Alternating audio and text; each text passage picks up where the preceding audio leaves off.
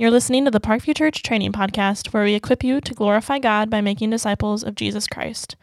If you'd like to learn more about Parkview or give to our ministry, please visit parkviewchurch.org. As we continue to talk about our DWD, our definition of a whole disciple, we're going to talk in the category of live Jesus. And one of those subcategories is pursue the Spirit's leading prayerfully.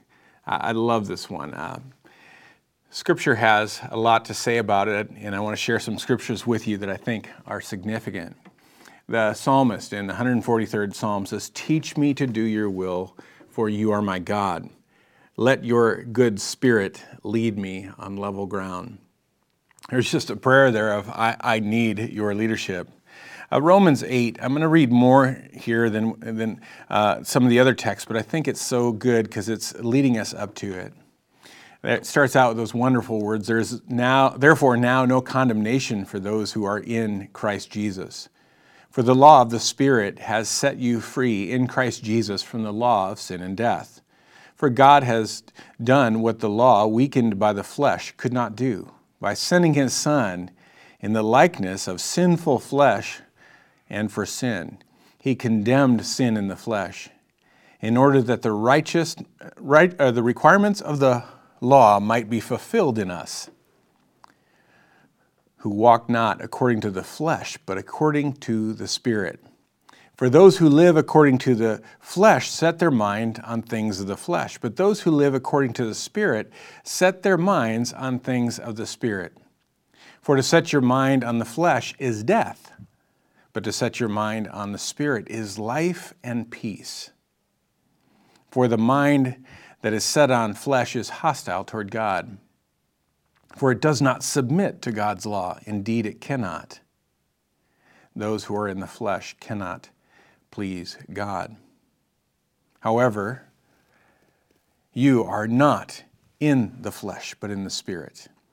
In fact, fact the Spirit of God dwells in you. What a thought. The psalmist also writes Make me know your ways, O Lord. Teach me your paths. Lead me in your truths and teach me. For you are the God of my salvation.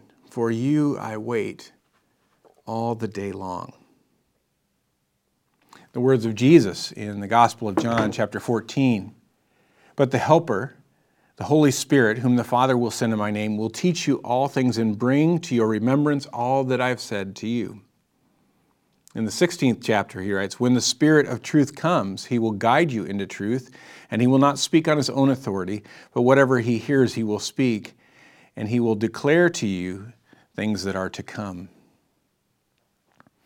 I know it's one everybody knows, but I couldn't help but throw it in here in Proverbs 3, 5, and 6. Trust in the Lord with all your heart and lean not on your understanding. In all your ways acknowledge him, and he will make straight your paths. Another one that maybe you wouldn't have thought of in this, uh, Matthew chapter 7, verse 7. Ask and it will be given you. Seek and you will find. Knock and it will be opened to you. For everyone who asks receives, and the one who seeks finds, and to the one who knocks it will be opened. Or which one of you, if his son asks for bread, will give him a stone? Or if he asks for a fish, would give him a serpent? If then you who are evil know how to give good gifts to your children, how much more will your Father who is in heaven give good things to those who ask him? All right, so why that passage? Let's go back to what it would mean just in plain language to pursue the Spirit's leading prayerfully. I think simply put, the, the Christian is committed to prayerfully seeking the guidance and instruction of the indwelling Holy Spirit. Practically, it, it is continually surrendering each day to the Lord and asking that He would take over or take control of our lives. And it's based on a recognition that our life is not our own. We've been bought with a price.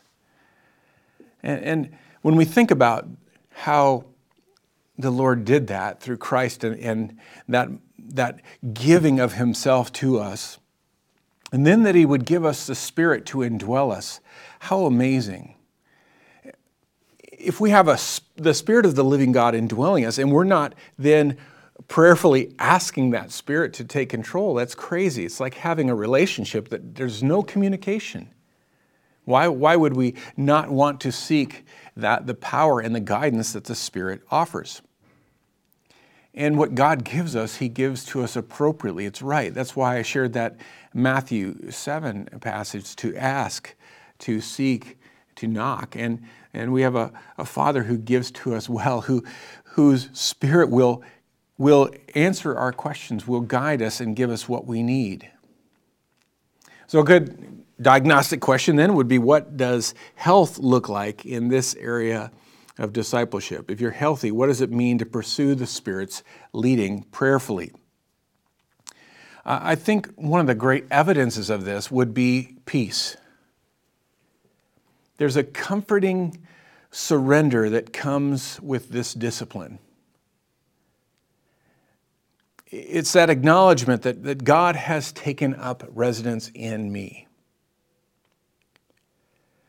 You know, in our day and age, we come to appreciate GPS, right?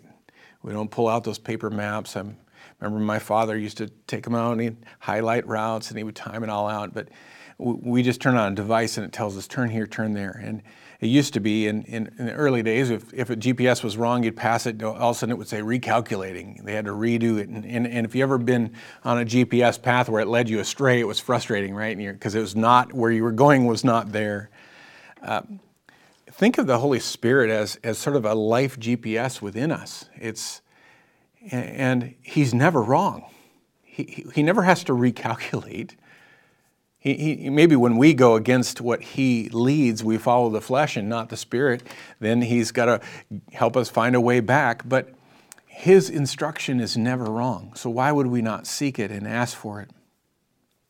If you want to grow in this area, a practice that uh, I might embrace to get established would be one that I actually took it personally from, from an old Newsboys song. And, um, and the phrase was, I want to say a prayer before my feet hit the ground. Lord, I give this day to you.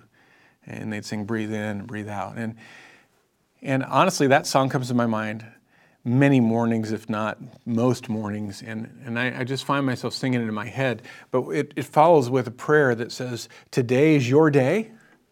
Spirit of the living God, guide me. Help me to, not to say things I shouldn't say.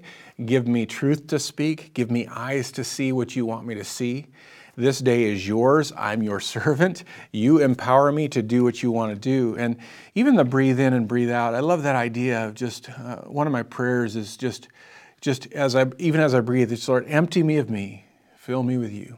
Empty me of me, fill me with you. And that speaks of the, you know, John uh, passage from John the Baptist, he must increase, I must decrease. And that, that's that same mindset, Lord. I, I just need to try to get my own ways, my flesh out of the way so that you can take control and lead me. So it's empty me of me, fill me with you. If you want to grow in this area, a resource, I think, uh, Paul Miller writes some great books on prayer, and uh, A Praying Life is a great one. Uh, Why Pray by John DeVries. It's a 40 different 40 day reading on prayer. It's really good. Um, Pray Big by Alistair Begg.